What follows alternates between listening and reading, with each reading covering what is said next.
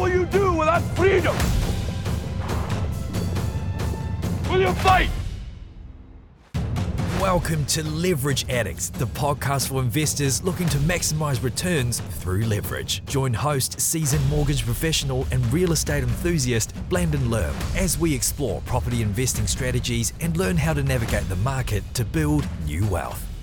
Welcome to another episode of Leverage Addict Podcast. I'm your host, Blandon, and today I want to go over one of the most common challenges that I see clients face when they need to make a decision on what to do next, right? Whether or not to upgrade their house, whether or not to maybe pay down the mortgage first and then invest in properties or potentially going to a new suburb. You know, we are faced with these life situations uh, very often. And how should you think about it? And in this video or podcast, I want to share with you the key concept that we take our clients through and how we think through these situations so that the client can make a more informed decision. And the important thing that we need to understand is called opportunity cost. This is how you can make better property decisions. Now, what is opportunity cost? Simply put, if you take option A, what are you potentially missing out on, right? If you have the marshmallow now, could you have more marshmallows later, right? They did this study on kids kids where they are saying, Hey, look, if you wait for two minutes, they don't know, there's no clock. They don't know how long that is. And if you can wait through for that long, you can get another two or three marshmallows, right? And obviously a lot of kids will take the marshmallow and eat it. Some kids could last maybe halfway and then they just don't realize what the time looks like. And then they lose out on the opportunity of having three marshmallows. So that is the life decision that we have to make as adults. How do we actually think through these opportunities? The good thing about properties and the decisions we need to make, we can kind of foresee what the timeline looks like, right? We have a better grasp on what this spacing required is for like the two minutes in the marshmallow scenario. So often we are faced with these opportunity costs and guess what? They could be measured. You could actually put it down on paper and compare the two opportunities that you might be facing or even three or four. You can list them all out and put numbers next to these opportunities. And there are four elements that we are going to go through. The first one is the cash flow position. The second one is capital gains. The third, capital improvement. And the fourth, lifestyle considerations. Now, I want to give you examples of how you can actually measure each of these in the scenario that you are going through. I'm going to measure it up to two scenarios. Number one is like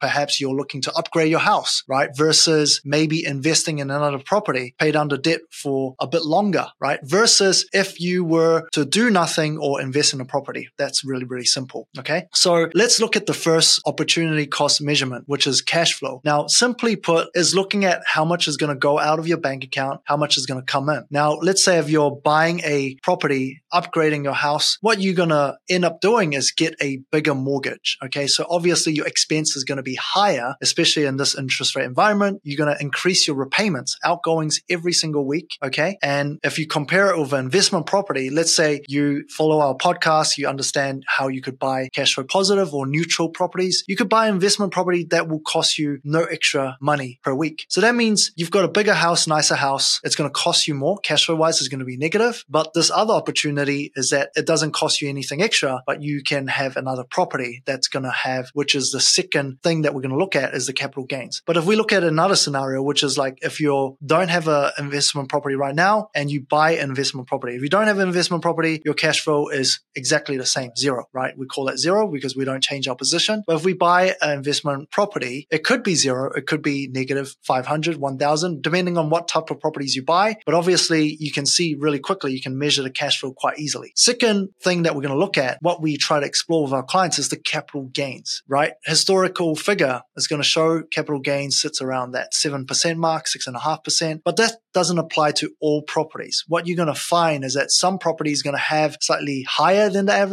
and slightly lower than the average for some. Okay. And usually, right? Not always. Usually capital gains is associated with how much land you're owning. The more land you own on that property, the higher probability of getting more capital gains. Okay. So say, for example, if you buy a unit, it's on a cross lease title or a unit title, then the capital gains might not be as good as a property that is freehold. Okay. Now you also got to look at location and what's going to affect the capital gains on a location are your population growth, your economic growth, like, you know, what kind of jobs are there? And the desirability of that city as a whole. And usually that is associated with how much the government is making it better, right? If they build more roads, hospitals, schools, malls that are nicer, parks, those kind of things are going to attract more people to move there, therefore potentially more jobs and maybe just overall better demand. So location is going to be a huge one for capital gains. But let's say you're in this scenario, you're trying to measure whether or not to go for option A or option B. Should we upgrade the house or buy investment property? You're going to see that, well, if you upgrade a house, you are going to increase the overall capital gains. Let's just use a 5% capital figure, right? So we buy a $1.5 million owner occupied. We're going to get 5%. So that is going to be $75,000 a year. Now, if we kept our $1 million home and then buy a $500,000 investment property, we're going to keep the capital gains exactly the same 5%,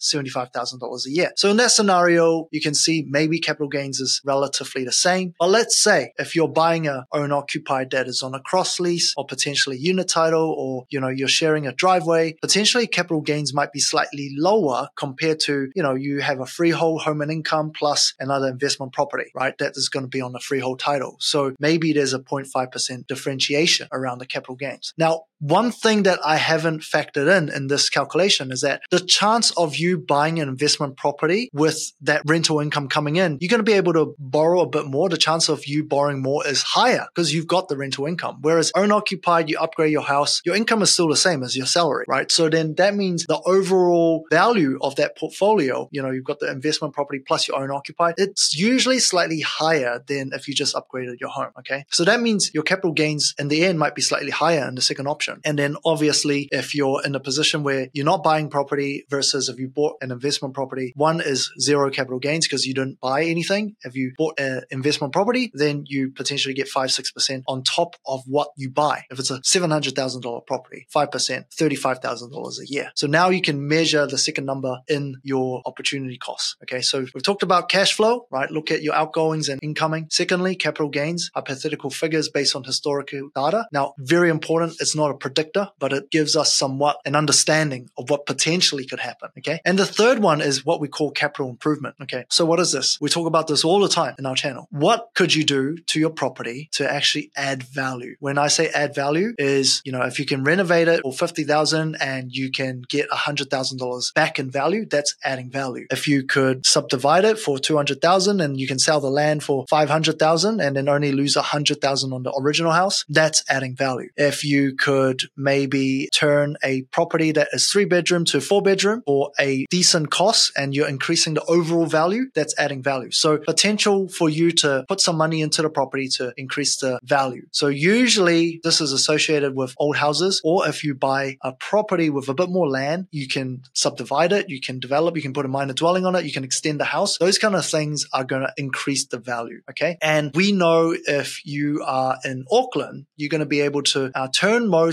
houses on freehold title into more houses. This is what we call the unitary plan. If you're in a good zoning and it's a decent area, right, you've got the capacity to develop that property. That's really good capital improvement value. So those are the things that you need to think about as an opportunity or when you're measuring the cost of the opportunity. Those are the things you need to look at, right? So if you buy a cross lease property or a new build that is, you know, maybe all the land is used up, then your capital improvement value might be minimal. Whereas if you bought a freehold property and it's investment property, then you could potentially get rid of the original house and put more houses on it. That's good at capital improvement value. Now, again, that you can put down a figure because you can calculate, okay, if I build for 400,000, the end value is worth 700,000. I lose 100,000 on the original house. Then the difference is 200,000. So now you can, again, in your opportunity cost chart, comparing the two opportunities, you can attach zero, 200,000 right? That's a really easy way to figure out whether or not one opportunity is better than the other. Okay. And again, if you buy no property versus one investment property, you can figure out whether or not you're going to have that capital improvement value. Now, the fourth one is actually probably the most important out of all of the measurement that we talked about lifestyle consideration. Okay. Why do we all work hard? It's to give the family or ourselves the lifestyle choice that we want, right? We want the options. We want better living conditions. We want more choice when we go out. We want more choice when we take our kids to school. You know, so these things are really important, right? And for me as a male, right? They say happy wife, happy life. If you're a female, then I don't know if they say this happy husband, happy life, but it's something that you guys have to plan together. That's really important. And what is it that you guys want as a family or as an individual? List it out. And you got to understand sometimes, you know, the upgrades are going to require some sacrifice in terms of you might not see it right now, but you'll probably see it in the future. And those things can be projected out. Like let's say we borrow more debt now and your focus for the next few years is just to pay down this mortgage, you might lose out some of these investment opportunity or the gains that you can get from the investment and potentially being able to have more cash flow to pay down the mortgage or having more cash flow to have those holidays that you want temporarily. There are going to be some sacrifices. If you don't see it now, you might see it in the future. And this is true for my family. And I'm going to share that story with you in just a sec as well. Now, there is also the other extreme. I have seen clients come to us. They have done really well with properties. They bought a few properties several years ago and they've got one, two, three million dollars in equity available. Okay. And they're thinking about, okay, how do I get more? Right. Often these portfolios might not have much cash flow at all. So even though they have the equity, the own occupied is paid off, right? They don't have much cash flow that they can actually lean on or spend and then just have that money replenish. They're in the position where they've got the money on paper, but they can't really enjoy the lifestyle that their family deserve right now. And they still want to keep building it, right? Because they can see the benefit of increasing their portfolio. They're going to see a bigger number on paper. And so there is that other extreme and just not even think about the lifestyle, even though you've got the options. And sometimes as simple as, you know what, potentially swapping some of those properties that are not performing as well, doesn't have much cash flow, just sell them.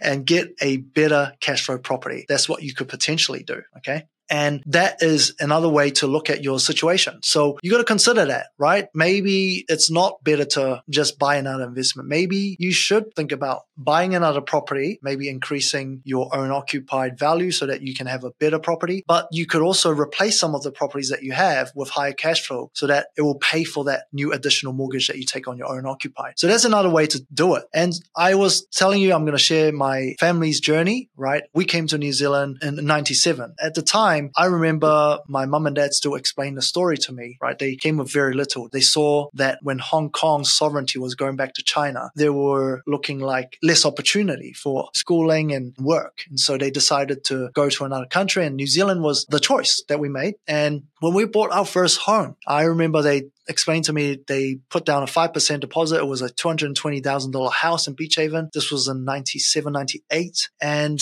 that 5% deposit we didn't have all of it, right? Mom and dad had half of it and the other half they had to borrow from auntie. So we bought the house and one or two years later, my dad saw that he wasn't earning enough and he wanted to earn more. So he decided to get into the fish and chip business. And he was a chef to start with. He was working in the kitchen, but mom was staying home to look after me and my sister. And so he needed to increase that income. So we went into self-employment. And since the age of 11, intermediate ish, is that's when I started working in the fish and chip shop behind the counter till I was like in college. And so in those years, that was when I saw my family increase their financial position quite quickly. I mean, I couldn't tell exactly how much they had, but I know we were upgrading houses every like two, three years. So I saw my living condition continue to change throughout until 18 ish. I saw that we're already living in a million dollar home in East Auckland, right? Obviously there's capital gains involved, but at the same time, I saw that my family worked hard and they had the opportunity to keep increasing their lifestyle. So that's what I saw, but not until when I was in a position to buy my own house after uni, I saw that my family didn't have have much retirement savings. And what I mean by that is that they have a house, they, it's got equity, they could sell it, pay off the mortgage, right? There was still mortgage that they were paying off on that last house when I was in uni. They were in their 50s, but they didn't have much retirement savings. There wasn't much of a, hey, what's my way of getting a secondary income? And so that was really important to me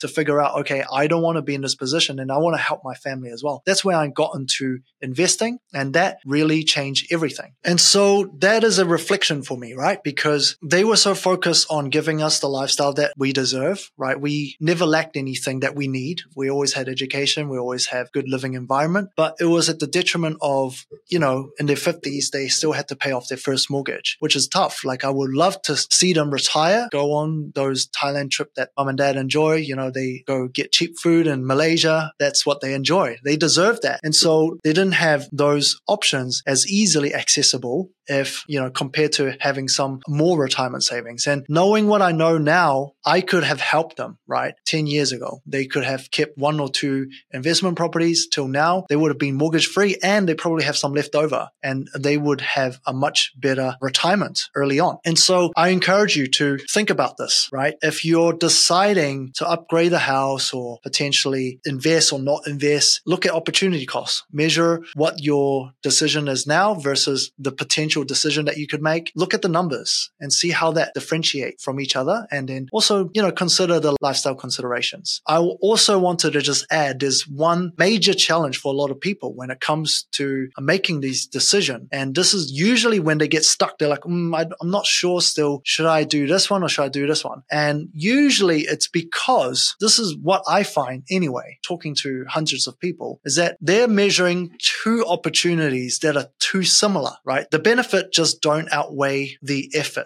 The benefit don't outweigh the effort. What do I mean by that? They might be thinking about like a small upgrade, better, slightly better lifestyle, but the effort to change, you know, like the schools for the kids and have to move to a new location. Maybe it's a longer drive to work. The benefit just don't outweigh the effort. So then they are in this position of limbo, not being able to take action on anything. So this is really important is to understand when you are making a change, it has to be very motivating. There's enough upside for you to be like, yep, I want to do this. And that's always going to make the decision significantly easier, whether it's upgrading a house, whether it's buying investment property. And the only way you are going to fix this okay, is to consider bigger opportunities. And that is as simple as it gets. If you can change your position to a much better opportunity, then the decision should be really easy. And the easiest way to find bigger opportunities or see bigger opportunities is to learn, okay? And in properties, the more you know about properties,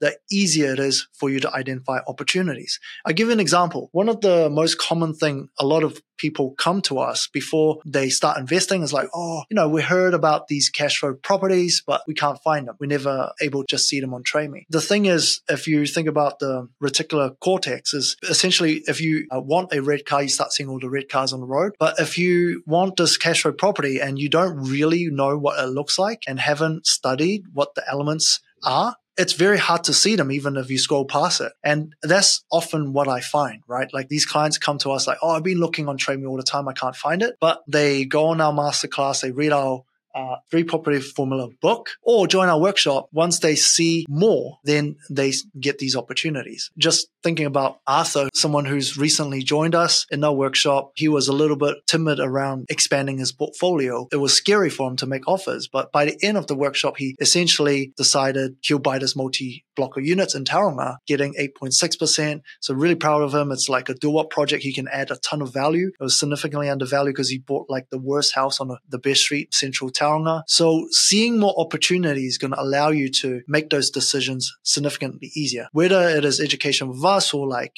hey, I just encourage you, read more books, go go to more seminars. That's going to open up your perspectives and horizon on how you see opportunities. So there you have it, folks. One of the biggest challenge that most people face, opportunity costs. How to measure it, gave you some examples. Hopefully you can take that away and maybe just, you know, scribble a few things on paper.